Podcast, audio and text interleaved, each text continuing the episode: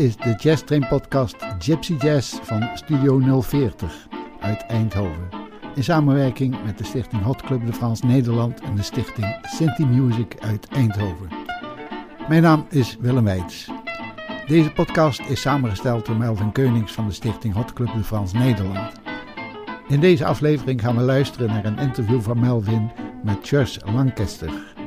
Chus is een groot liefhebber van deze muziekstijl en stond aan de basis van de stichting Hot Club de France. Hij speelt zelf ook uitstekend gitaar in de band Quatre Tickets de Swing. Het eerste nummer waar we naar gaan luisteren is het nummer Gypsy in My Soul door Quatre Tickets de Swing van het album Paris Je t'aime. No care, no string.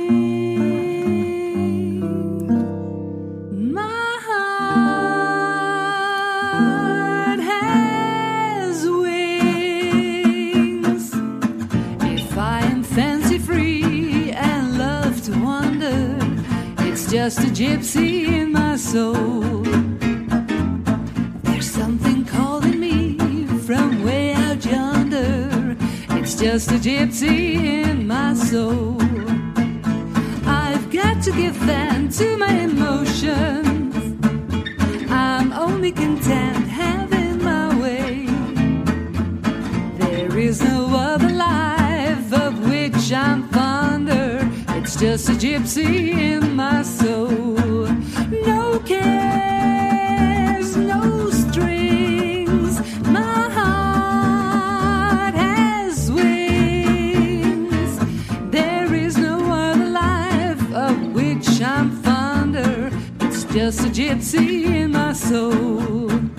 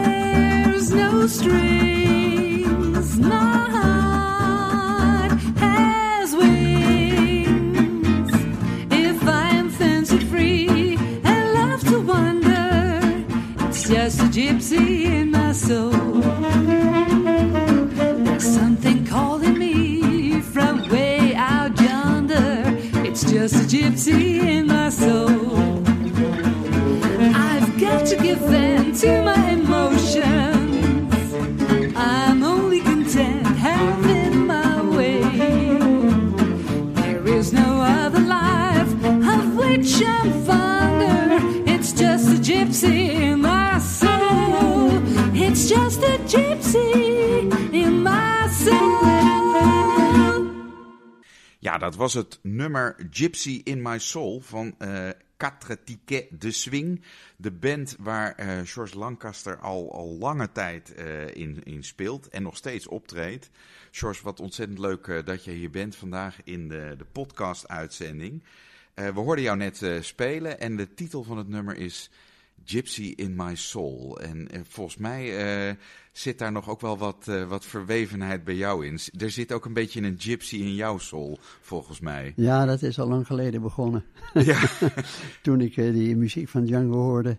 En toen ik ook zelfs bij de Rosenbergs al kwam, die toen in de eerste jaren in, in, in Brabant waren. Toen heb ik ze opgezocht en ja, dat blijft helemaal klikken. Want zullen we daar eens even helemaal in het begin, uh, van welk bouwjaar ben jij en wanneer kwam jij in aanraking met Hot Club de France muziek? Ik ben uh, van 38 en dat is ongeveer het topjaar geweest ja. van Django en de, de quintet. Want toen maakten ze de, de schitterendste opname. Onder andere heb ik daar ook herinneringen aan, omdat ik Larry Adler heb bezocht, een mondharmonica-speler die wereldberoemd was. En die heeft toen opnamen met Django gemaakt eh, in mei 38. En uit die regio kom, ik, in tijd kom ik. Ja, ja, ja. ja. en, en, en was je toen al vroeger in je jeugd, kwam jij in aanraking al met Hot Club de France muziek of kwam dat eigenlijk relatief later? Uh, ik was uh, op uh, middelbare school, laatste jaar zo'n beetje denk ik. En toen was ik op een feestje en er lagen wat 45 toerenplaatjes. En men ging wat draaien en we gingen wat eh, eten en drinken. En opeens zet iemand een plaatje op en die zei dat is Django Reinhardt. En ik hoorde daar fantastische opnamen. Ik was gelijk verkocht. Ja. Vanaf dat moment. De bliksem. Ja, dat was absoluut. bij, bij, en speelde je toen al zelf gitaar? Ik speelde wat gitaar, maar eh, anders. En toen ben ik dus een klein hostclubje begonnen in Amsterdam. Ja, nou, we gaan daar zo meer van horen. We gaan eerst uh, het nummer Djangology van uh, Django Reinhardt uh, horen. Ja, ondertussen horen we gezellig de, de, de sirenes in Deventer. Maar dat is niet vanwege deze, nee, dat is deze opmerking van mij. Maar uh, Djangology, dat is het eerste nummer waar we naar gaan luisteren. Een beroemde eigen compositie van uh, Django. En ik geloof samen met Stefan Grappelli. Jawel. Ze hebben hem samen uh, En, en het prachtigste van dit nummer is, wat niemand ooit heeft geëvenaard, nog steeds niet. Dat is zijn timing en zijn verrassingen ja. in die solo. Ja. Nou, we gaan uh, luisteren naar Django Reinhardt en het Hot Club de France Quintet met uh, Djangology.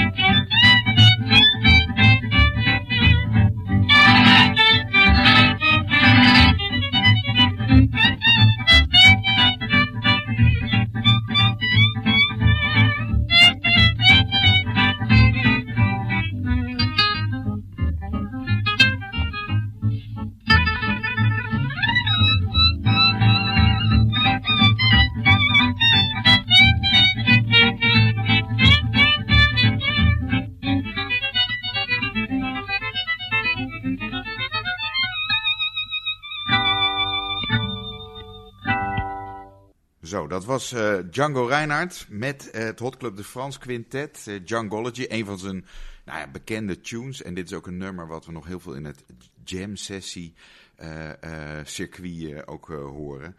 En het eerste, eerste compositie van de twee sterren. Ja, was dat, eh, was dat ook wel eh, waar, waar het een beetje begon? Is dit uit hun echte vroege jaren? 35. 35, ja, eh, ja. toen ze dus eigenlijk pas net echt aan het opnemen waren. Ze speelden al toen een jaar of twee misschien samen, maar ze kwamen toen pas echt de studio in. En, gingen nummers maken. Dat is fantastisch. Maken, ja. Dus jij was 18, jij hoort op een feestje voor het eerst die muziek. Een soort van muzikale bliksem slaat in in jouw hersenpan en je denkt dat wil ik ook. En tot dan toe maakte jij misschien andere muziek op je gitaar, maar je dacht, hé, hey, dat wil ik ook vlot gaan leren. Nou, ik begon zelfs met New Orleans muziek eh, op een banjo, met een uh, New Orleans bandje. En toen ben ik geswitcht naar, uh, naar het Hot Club gebeuren. Ja. Heel bescheiden, maar ja, dat, dat pakte en bleef. Want als ik even hardop tel, dan zitten we ergens rond 1956.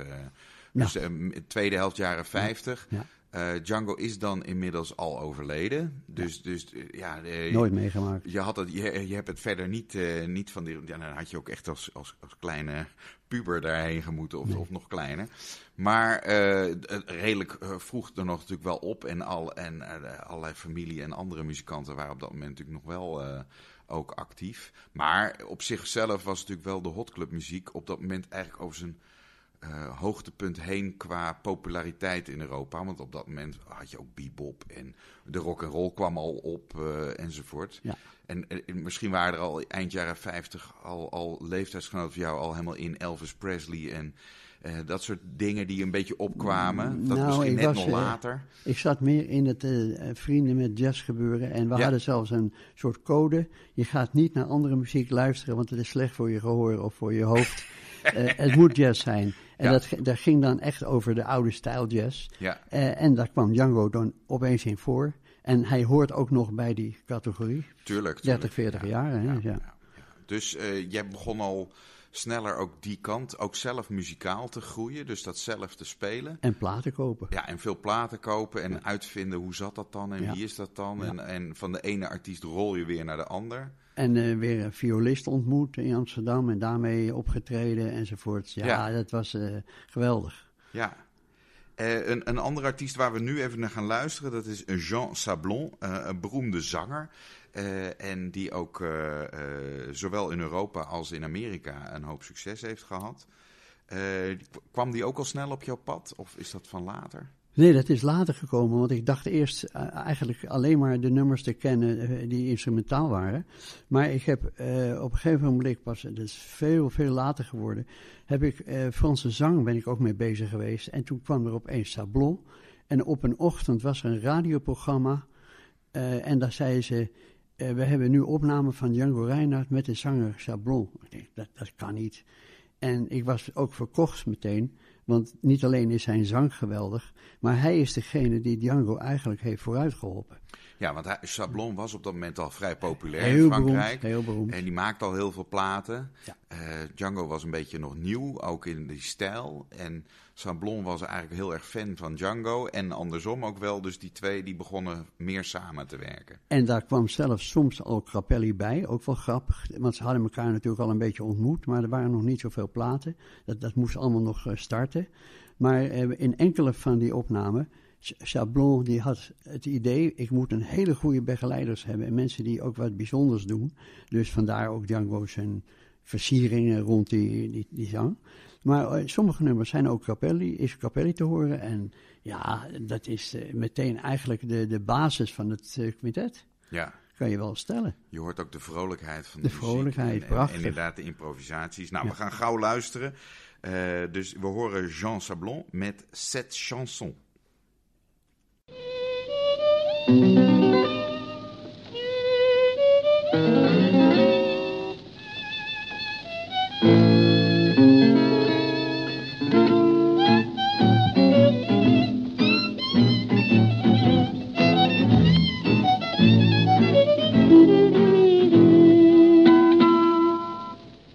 Je suppose, souvent n'est une chanson que nous lançons de mille façons, couplet joyeux, puis couplet morose. Si vraiment notre destin n'est qu'un refrain. Cette chanson est pour vous, madame. À l'unisson, nous la redirons. Elle sera plus fervente qu'un poème. À chaque vers, nous écrirons Je t'aime,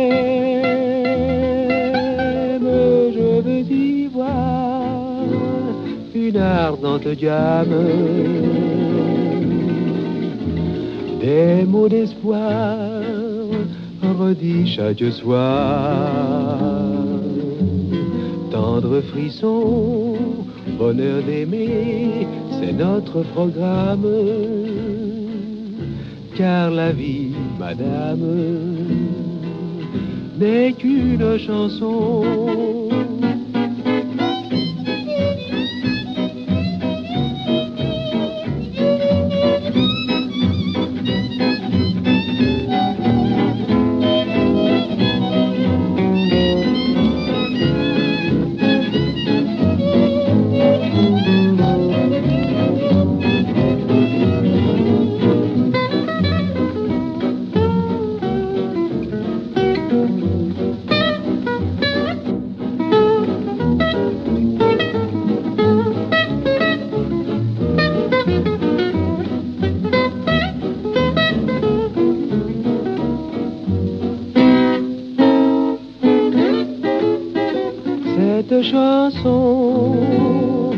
Pour vous, madame.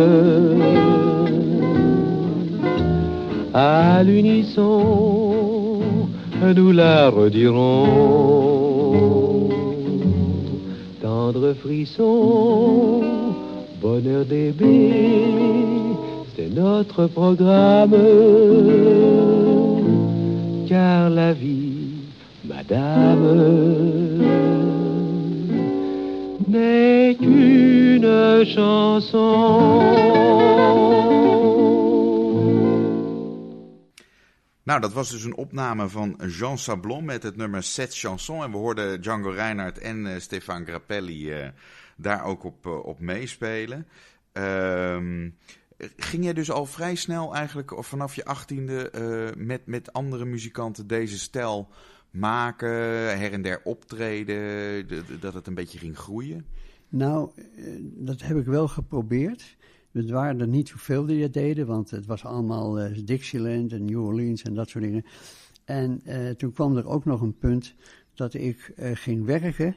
En na enige jaren, waar het allemaal een beetje moeizaam ging met, het, met de banen, ben ik naar Brabant verhuisd. Ja. En heb ik een baan gevonden bij een groot farmaceutisch bedrijf.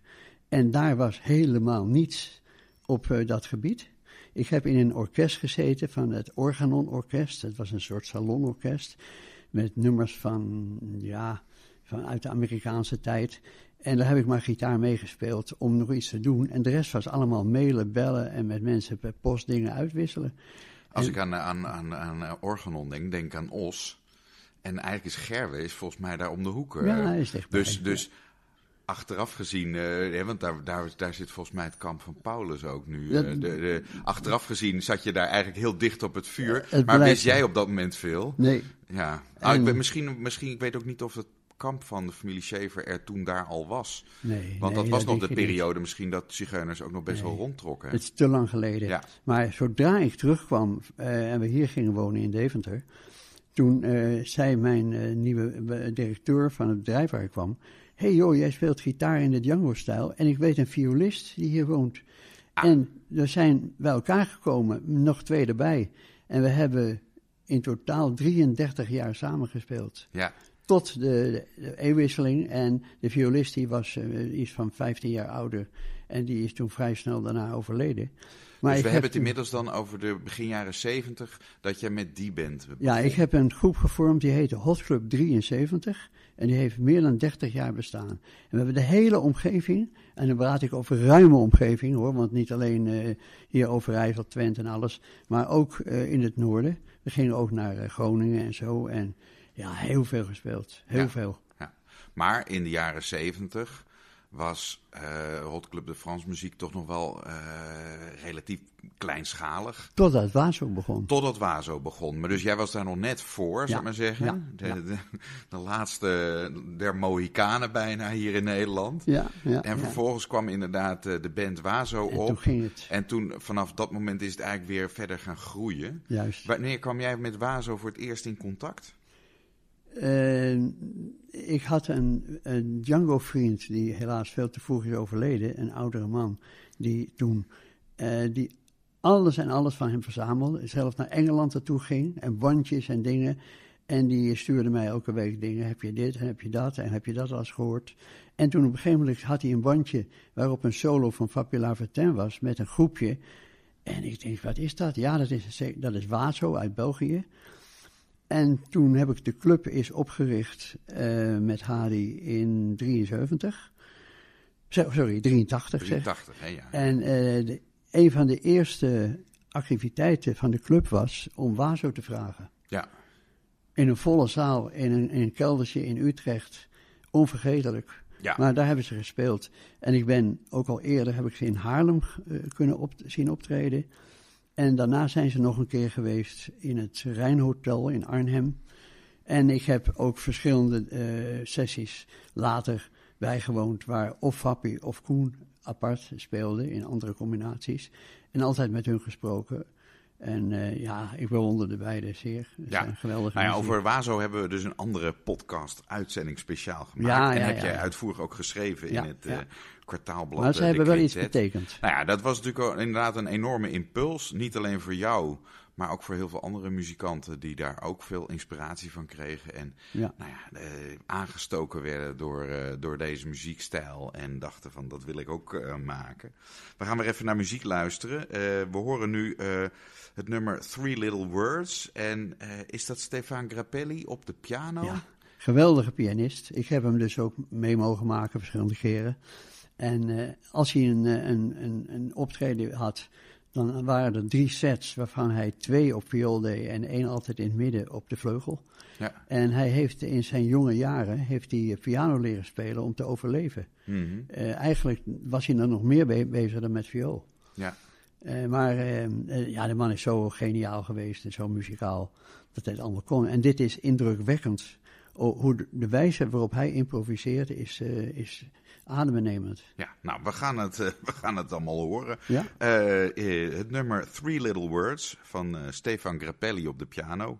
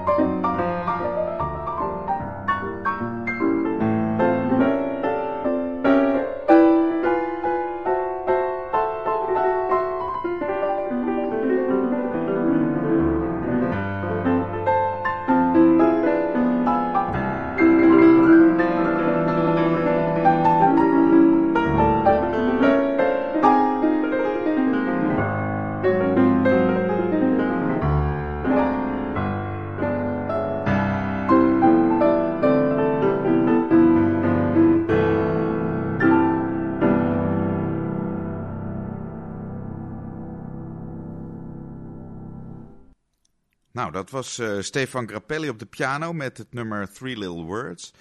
Ehm, nou, we zitten inmiddels waren we rond de jaren 80 beland. Uh, dus je had in de jaren 70 je eigen band, je Hot Club 73, half Nederland onveilig gemaakt. Maar het was op dat moment toch wat bijna obscure muziek, omdat het maar heel weinig eigenlijk gemaakt werd. Wazo kwam uit, uh, uit België. Die zorgde toch voor een wat nieuwe revolutie. Die hadden ook een hoop platen gemaakt. Uh, kregen daardoor populariteit. was op tv, werd wat bekender. En steeds meer mensen gingen eigenlijk die muziek maken. En jij trof ook waarschijnlijk dus eigenlijk steeds meer mensen die zeiden: Goh, wat, wat, wat is dit toch een leuke muziekvorm? Hier moeten we samen wat meer mee. En toen is er dus op een gegeven moment, begin jaren tachtig, gedacht weet je wat, we richten gewoon een stichting op. Dan kunnen we een leuk magazine maken en misschien eens een keer een concert organiseren. Mhm. Kan je nog eens misschien vertellen hoe dat nou, hoe dat startte? Wie heeft ooit dan gezegd, kom, we gaan een club oprichten? Nou, eigenlijk was het zo dat ik uh, met Hadi wel speelde, af en toe. Hadi viool, ik op gitaar. En het was heel erg leuk, het klikte wel. En toen hadden we gesprekken over die hele Django-periode. En toen zeiden we, ja, Hot Club de France, dat is de eerste jazzclub van de wereld geweest in Parijs. Dat is unicum. Maar waarom hebben we dat niet in Nederland zoiets? En uh, ik had gehoord dat er hier en daar in wat landen, ook in de States, waren van dat soort dingen wel uh, ideeën, maar dat was niet ge gevormd.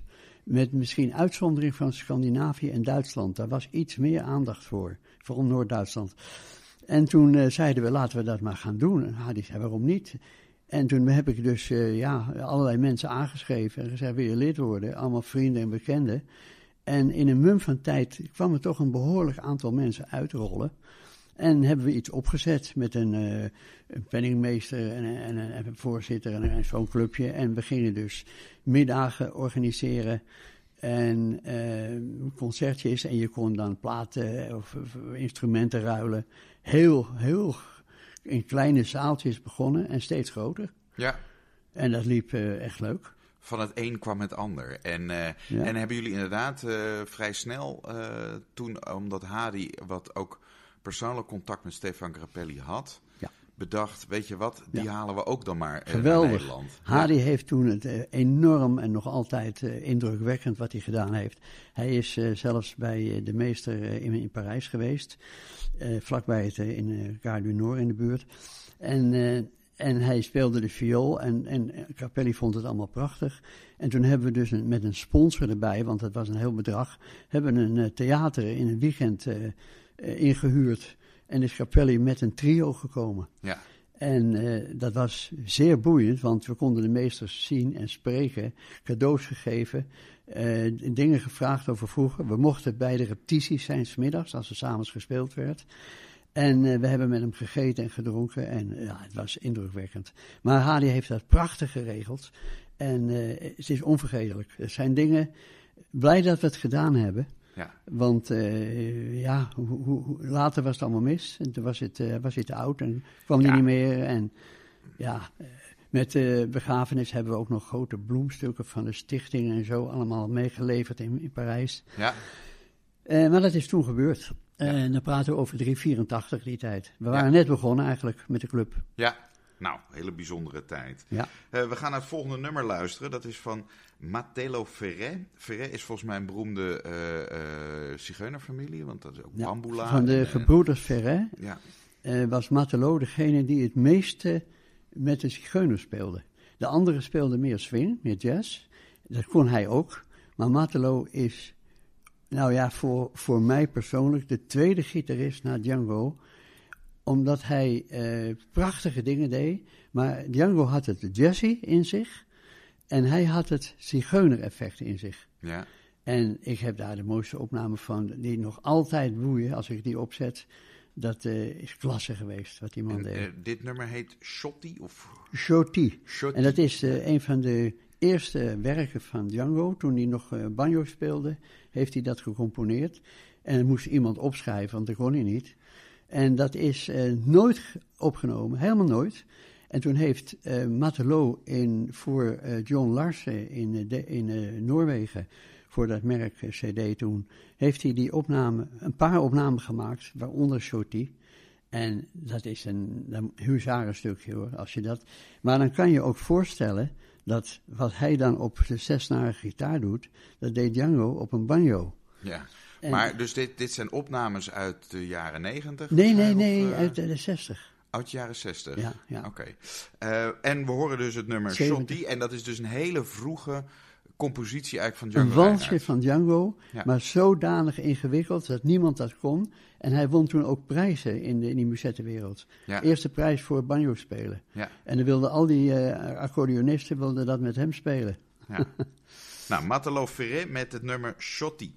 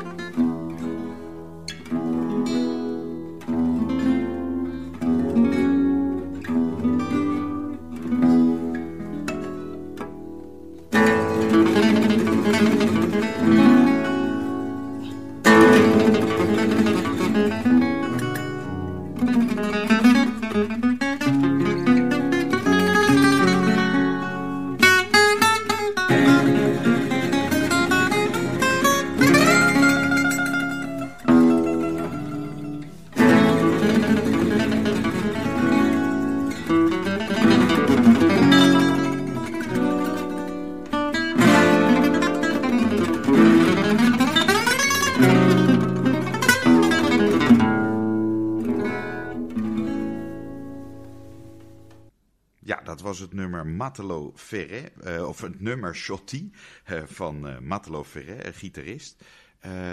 het is die walsstijl, die typische walsstijl. Ja. dat was eigenlijk ook wat Django Reinhardt voor de swing veel speelde, ja. hè? muzetmuziek. Ja. Want dat was eigenlijk de muziek van Parijs uit de jaren 10, 20. Absoluut.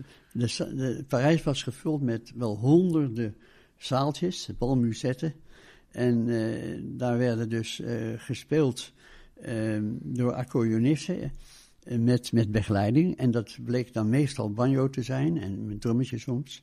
En Django was daar absoluut de king die iedereen versloeg en iedere accordeonist wilde hem hebben. En hij werd van links naar rechts werd, werd, over, een overbod gedaan van voor zoveel geld, dan komt hij bij mij en dan komt hij bij mij. Iedereen wilde hem hebben. Ja toen al eigenlijk. Maar, ja, toen al. Maar daar, daar is heel weinig van. Oh, daar is meer wel in de overlevering bekend. Maar zijn een paar er, opnamen. Werden, er werden natuurlijk maar weinig opnames in die tijd nog gemaakt. Want dat bestond allemaal nog niet. Maar er is wel iets leuks. Want ik heb bijvoorbeeld een opname.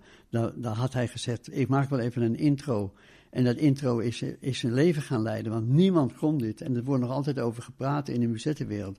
Zo'n intro, hoe, kan het? Ja, Leuke dingen. ja. Nou, hartstikke mooi. Eh, eh, een andere artiest eh, waar we ook recent een podcast over hebben gemaakt en een groot artikel in de Quintet over hebben geschreven is Oscar Aleman. hij was Argentijn. Mhm. Hij raakte ook in Parijs verzeild, want hij was met een, een andere grote artiest richting eerst naar Madrid getrokken. Toen in Parijs verzeild geraakt, daar ook bij het orkest van Josephine Baker beland, geloof ik. Eh, wat, wat trekt jou in het spel van uh, Oscar Aleman? Nou, het is natuurlijk het is een heel groot gitarist. En het interessante is dat hij totaal anders speelt dan Django. Uh, hij heeft, je, je merkt in zijn spel nog iets van het Zuid-Amerikaanse, wat in, in hem zit natuurlijk. Maar hij deed toch hele wonderlijke dingen. En hij was ook heel erg inventief. Want hij maakte voor, de, voor Josephine Baker allerlei nummers die dan in die shows gespeeld werden. Uh, en hij trok toen met een, uh, een kleine groep uh, op tournee met, naar, bijvoorbeeld naar Scandinavië. En daar kwam Sven Asmussen, die toen al geweldig bezig was op viool. Um, en die zei, ja, maar we moeten samen spelen. En toen hebben ze ook verschillende opnames samengemaakt.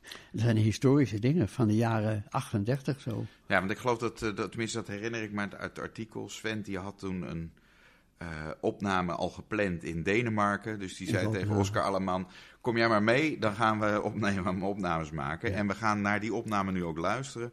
Het nummer Sweet Sue.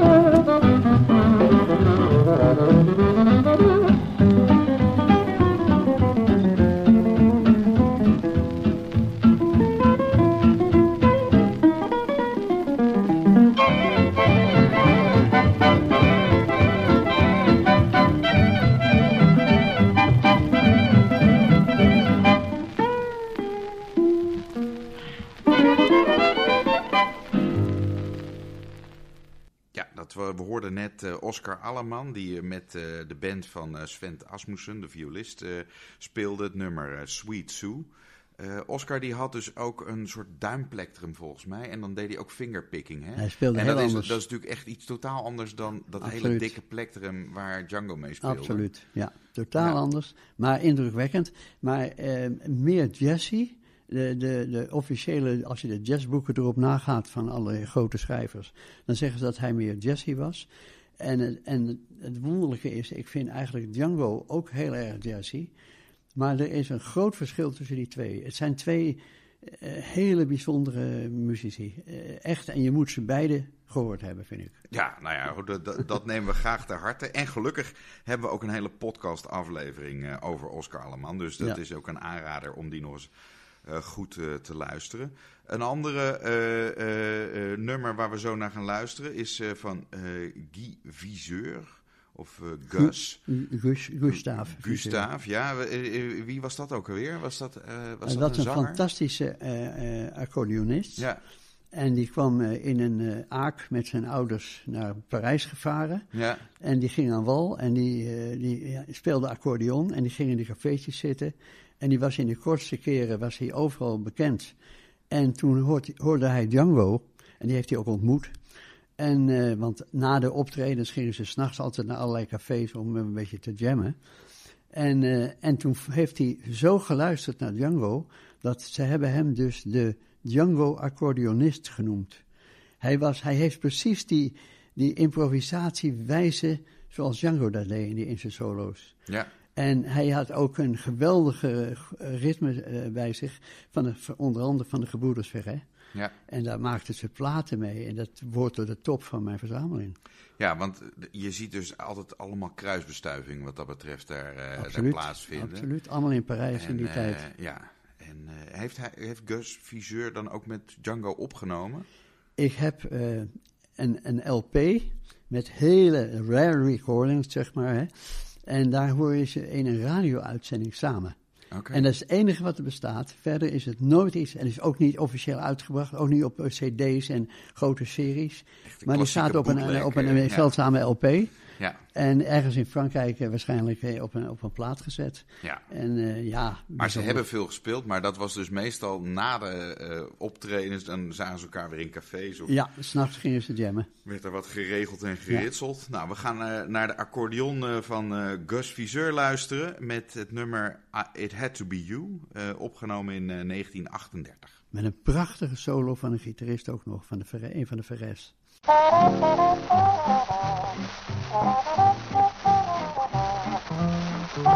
we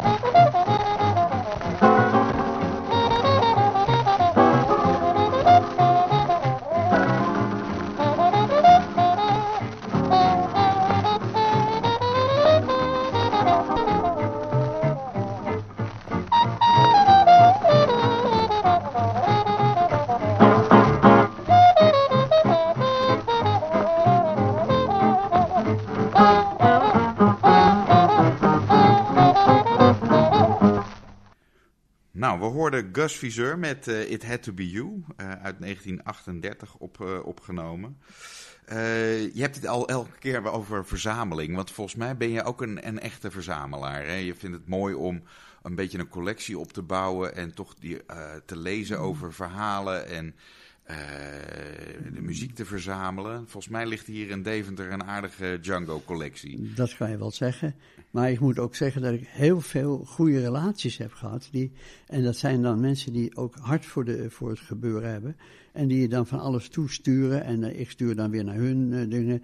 Maar um, het is niet zozeer dat ik. Uh, er zijn ook verzamelaars die hebben stapels 78 toerenplaten. Die oude dingen die bijna niet kan draaien, vind ik. Uh, maar ja, uh, op LP-gebied. Ik heb een, een, contract gesloten, een soort, een soort afspraak met een hele grote platenzaak die ik vroeger kende. En dan zei ik, uh, alles wat er van Django uitkomt, die koop ik, leg ze maar apart en ik betaal je wel. En dan, dan kwamen er nieuwe series uit. En dat was de eerste serie die kwam zo'n zo stapel LP's, die kwam dan in die winkel. En dan belden ze mij en dan kocht ik ze meteen op. En later kwam dat ook weer uit op andere dingen. En toen kwam Fremo met zijn prachtige serie uh, dubbel CD's. Maar dat is, dat is later geweest. Ja, ja in het begin was het ook wel echt het verzamelen om het verzamelen bijna. Het voordeel is natuurlijk eigenlijk dat er van Django Reinhardt eigenlijk relatief heel veel opnames zijn. Klein er is, 800. er, is, er is weinig, of relatief weinig beeldmateriaal. Uh, video is helemaal zelden, hè, of film.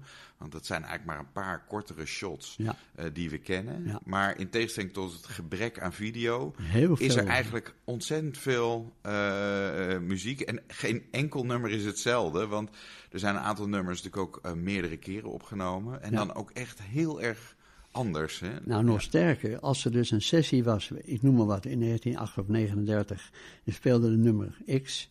En dan uh, zei die de technicus, ja, nee, er was iets, laten we het nog een keer doen.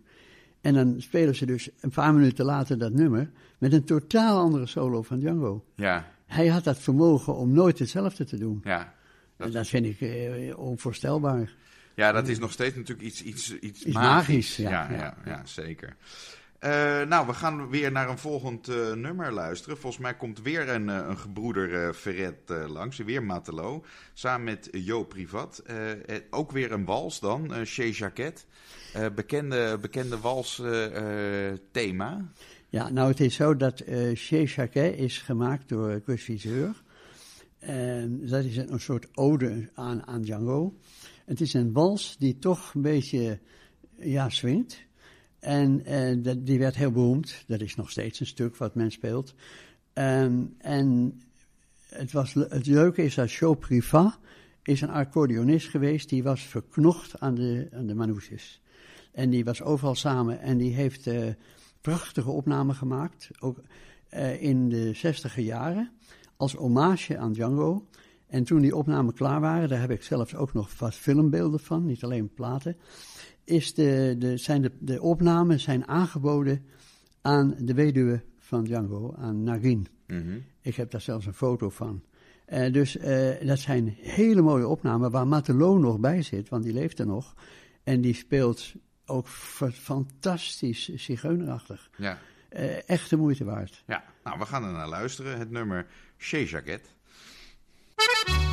Thank you.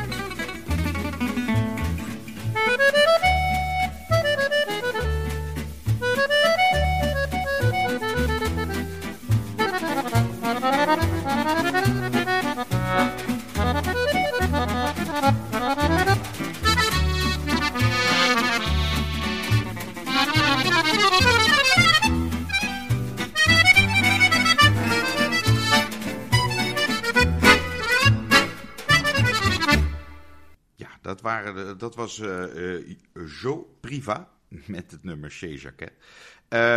we gaan een sprongetje in de tijd maken en we gaan luisteren naar Wazo. ze waren al voorbij gekomen, hè, dus Fabi Lafertin en Koen de Kouter. onder andere die in die Vlaamse band zaten. Ze hadden ook geloof ik een Amerikaanse uh, nou, ze hadden wel eens Amerikaanse gasten, ja. Ja, en uh, ze hebben verschillende samenstellingen gehad, maar de, de, ze kwamen toch vooral uit België. Uh, we gaan zo meteen naar een radio-uitzending uit 1980 luisteren. Dat is opgenomen op een plaat. Laren, in, in, opgenomen in Laren toen der tijd. Nick Vollebrecht, ja, Jazzcafé. Ja, die s'avonds uitzendingen had elke week. Met Session. Tross Session, ja, ja, En daar speelden ze fantastisch. En, en, dat nummer wat ik heb uitgekozen, het is, ja, het is moeilijk kiezen, want ze zijn zo goed geweest. Maar en, Koen had het vermogen om heel komisch te zingen. En hij kon dat in alle talen doen. Hè? Ja. Eh, en hij heeft toen een krankzinnige tekst gemaakt in het Frans. en, heel snel. En dat werd dan gevolgd, uh, die zang, door razende soli van, van, van Fappi.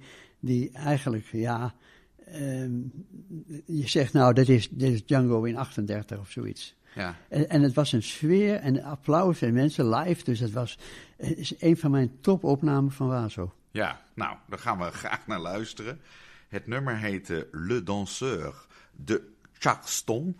Terwijl de, de, de, de danser van de Charleston, eh, de, de beroemde dans uit de twintiger jaren. Jaren. Uh, we horen het, het Wazo-kwartet, uh, opgenomen in 1980 in Nix Vollebrechts Jazzcafé in Laren. Dan gaan we dan met een immorele compositie van de heer Philippe Klee. Een immoreel man, ik kan het u verzekeren. Wij hebben hem persoonlijk leren kennen tijdens een uh, orgie in de badplaats uh, Nice. Dat is niet juist, ja. Dat is een klaar dat hij aan die avond heeft opgedragen. Uh, Le Danseur de Charleston. Gentleman un peu noir a une poule dans un bar. Offre champagne et caviar et on découvrit sa mémoire. Ce gentleman dans son frac disait poupée si je claque. Je veux que ce soit dans un lac, un lac de cognac. Écoute-moi bien, j'avais 30 ans, regarde-moi bien, j'étais tentant. Je n'avais pas encore de dents en or. Les femmes se battaient pour m'approcher, regarde-moi bien. Qu'est-ce que t'en penses? Regarde-moi bien, tu me trouves l'errance. Me fallait, fallait me voir danser le charleston quand j'avais 30 ans.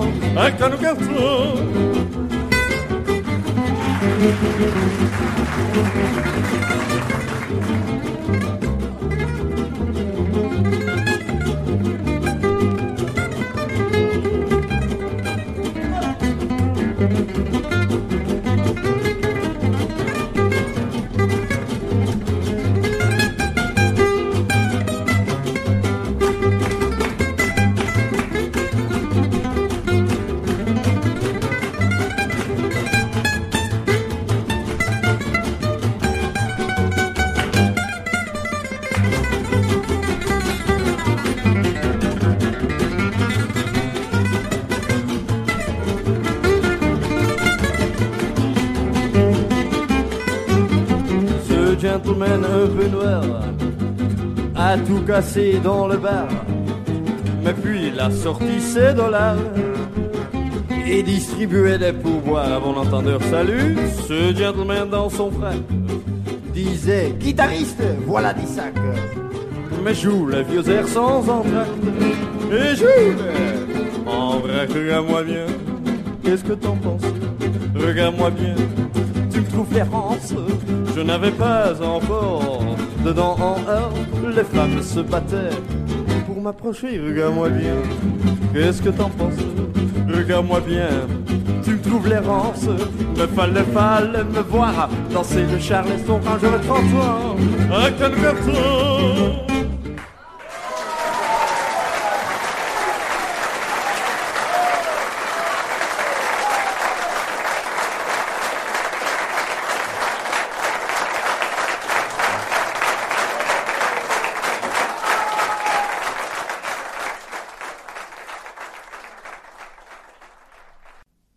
Was uh, Wazo, uh, de, band uit, uh, uit België die we net hoorden. Waar we ook een aparte podcast trouwens over hebben gemaakt. Um, en het was in de loop van de jaren 80 of begin jaren 90 dat uiteindelijk Wazo weer even tijdelijk uit elkaar ging. En dat Fappi uh, ook uh, solo. solo. ging. Hè, dus een eigen al, band opstarten. Ja, ja. En dat is ook een volgend nummer waar we zo naar gaan luisteren. want Fappi heeft toen een beroemd album gemaakt met Bambula Ferré, ook uit de beroemde Ferré-familie. Bambula was zanger ook, geloof ik. En violist. En violist. en, en, en die zat al een beetje in de herfst van zijn carrière, om het zo maar te zeggen. En er was eigenlijk een soort gevoel van nu of nooit, laten we nog één keer echt mooie zangopnames maken. Sterker nog, de opnames zijn gemaakt in Sas van Gent mhm. en gemasterd door, door Fabi, want dat doet hij ook. Uh, prachtige, relaxte opname. Uh, eigenlijk heb ik Django, uh, sorry, Fabi nog nooit zo relaxed horen spelen. zijn broer zat erbij en dus die bambula. En een één of twee jaar daarna zijn beide overleden. Zijn broer en, en Bambula, die zijn niet meer. Dus uh, het is een beetje historisch. Het is nog net gebeurd. Ja. En uh, we horen tot de top van mijn opname hoor, van Fappy. Ja. Ik geloof dat ook dat nummer Ileida daar ook op dat album staat. Uh, ik weet niet zeker, maar in ieder geval, het, het, het, album is niet zo makkelijk verkrijgbaar. Maar hoort wel in de, bij de deskund, bij de, de experts tot, uh, tot de favorieten. Ik heb er twee cd's van. Uh, ja, dus het, in mijn beste Frans ga ik proberen Que reste de nos amours? Uh, zo heet het nummer. Nou ja, we gaan luisteren naar Fabi Lavertin en Bamboula Ferret.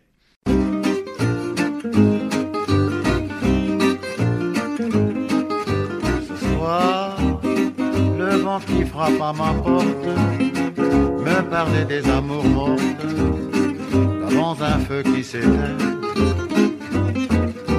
Ce soir, c'est une chanson d'automne dans la maison qui frissonne. Et je pense aux jours lointains.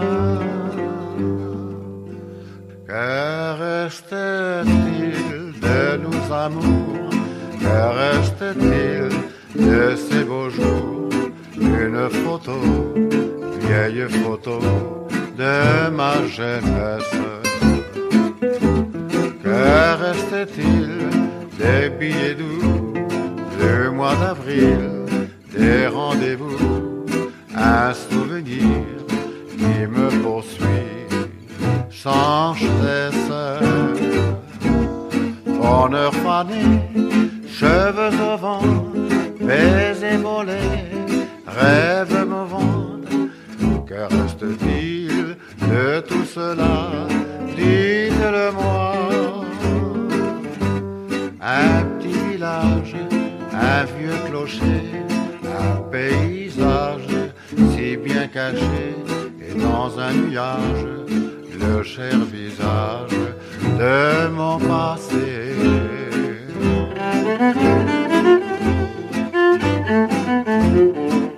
Música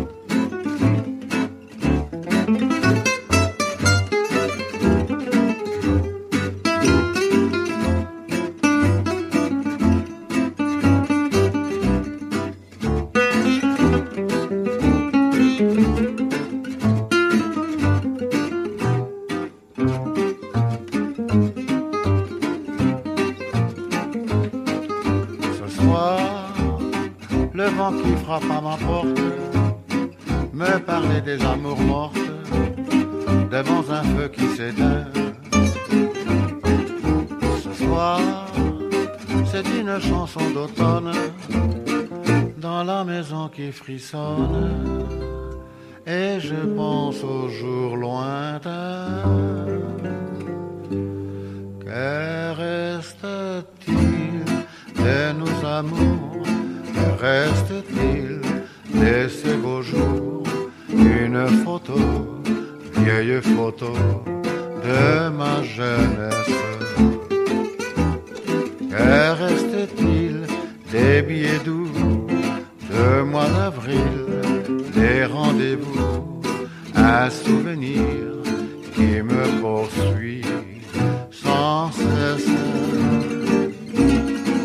Bonheur fané, cheveux au vent, baiser volé, rêve mouvant, que reste-t-il de tout cela?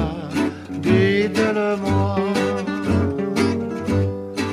Un petit village, un vieux clocher, un paysage si bien caché, et dans un nuage, le cher visage de mon passé.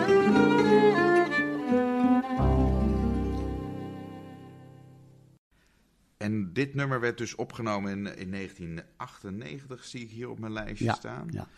Eh, het volgende en laatste nummer wat we gaan luisteren, George, is eh, van Angelo de Baar. En dat is wel heel bijzonder, want eh, veel experts zullen hem wel kennen. Hij woont volgens mij ook niet ver van eh Saint-Van-sur-Seine vandaan, daar in de buurt. Ja. En hij is een fantastische gitarist. Ja. Maar jij hebt een hele warme band ook met hem eh, gehad.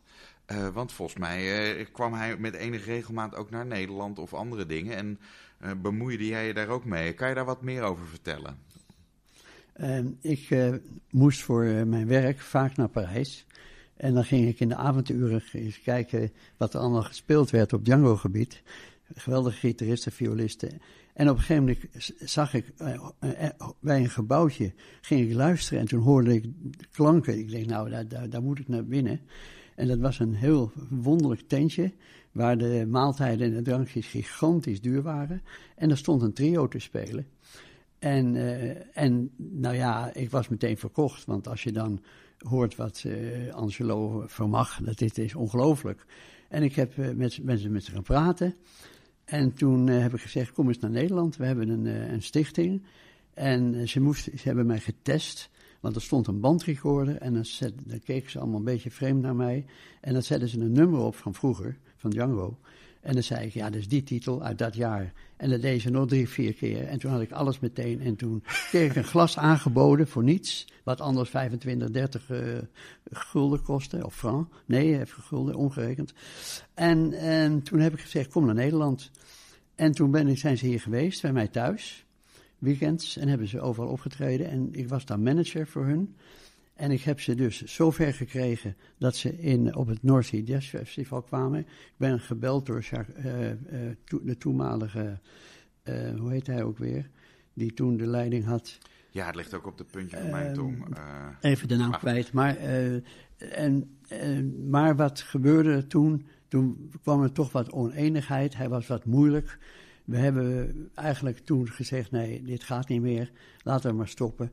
Ehm, nou ja, eh, het is een aantal jaren heel, bijzonder geweest. En daarna hebben we het contact maar verbroken. En ik ben druk geweest met mijn werk en met mijn bands en met alles. En eh, hij heeft nog wel eens een kaartje gestuurd met groeten en zo. maar het is misschien ook soms kenmerkend voor het wat vluchtige bestaan soms van, Ja, eh, van, ja, eh, van zigeuner En het was echt niet makkelijk, want ik zat ook midden in mijn, mijn drukke werkleven. Ja, het was ook niet jouw vak, Ik- bij wijze van En hij wilde de hele nachten doorgaan en overal naartoe. Zullen we even naar Amsterdam en zullen we even dit? Ja, dat kon niet. Ja. Maar je hebt dus wel heel veel tijd met hem eigenlijk ook doorgebracht. Ja. Veel concerten bijgewoond. eh, Ja. eh, geweldig. Hij heeft Nou, me gegeten, geslapen, gedronken, met vrienden en alles. Ze zaten in de, in de kamer nog met balalaika, zaten ze ook nog Hongaarse of eh, Russische muziek te spelen en zo. ja. Heel bijzonder geweest, heel bijzonder. Nou, hartstikke leuk. Ehm, dan eh, gaan we luisteren naar Angelo de Bar. En het nummer is eh, Japanese Sandman.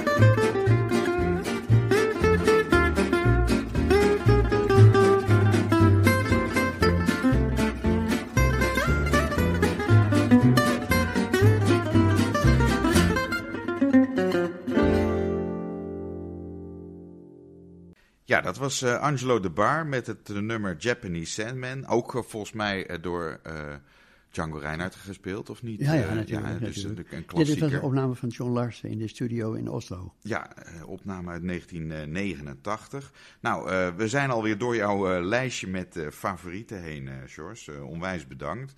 Ehm, inmiddels, eh, dat is alweer een jaar of 15 geleden, ben je afgezwaaid als, als voorzitter van de Stichting Op de France.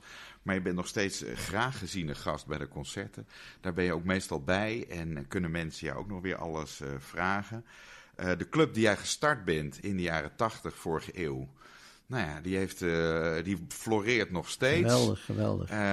Menno van der Rijden heeft natuurlijk tien jaar lang het na jou het stokje gedragen. En, en ik zelf doe het nu ook alweer een jaar of vier volgens mij, of vijf. Nou, ja. Dus het gaat eigenlijk nog steeds hartstikke goed met die club. Er komen ook elke keer jongere mensen bij. Ja. En het is echt generatieoverstijgend. Nou, hoe, hoe mensen de lol met elkaar hebben met die muziek en wat er aan niet allemaal Ja. eh, uit voortkomt. Ik heb een zeer goed gevoel over en ik vind ook dat het echt voortleeft. En, en nog, nog, nog, misschien nog meer dan een jaar of tien geleden. Het is, Ja, het is, eh, we kunnen het, bijna zeggen dat het echt aan het groeien is. Ja, en, eh, en dat is natuurlijk hartstikke gaaf. Ja. En we hopen natuurlijk ook nou, dat, dat het enthousiasme wat jij en ik in ieder geval hebben, dat dat bij nog veel meer mensen grond aan de voeten Zo krijgt. is het, zo is het maar net. Ja, nou, we gaan eh, nog, dan, eh, om het af te ronden, nog het laatste nummer draaien eh, ehm, eh, van jouw cd. Eh, de laatste cd van de Quatre Tickets de Swing. Ik vind het zelf zo'n leuk nummer. Oké, we eindigen in het Frans ook, hè? We eindigen Zoals het in begon. Frans, Zoals het begon. Dat was het interview dat Melvin Keunings had met George Lancaster. We luisteren tot slot naar het nummer C'est Magnifique van de band van George Lancaster. Het nummer wordt gezongen door Inge Alberts. En daarmee sluiten we deze negentiende aflevering van de Gypsy Jazz podcast van Studio 040 af. Ik ben Willem Weits, bedankt voor het luisteren en graag tot een volgende keer.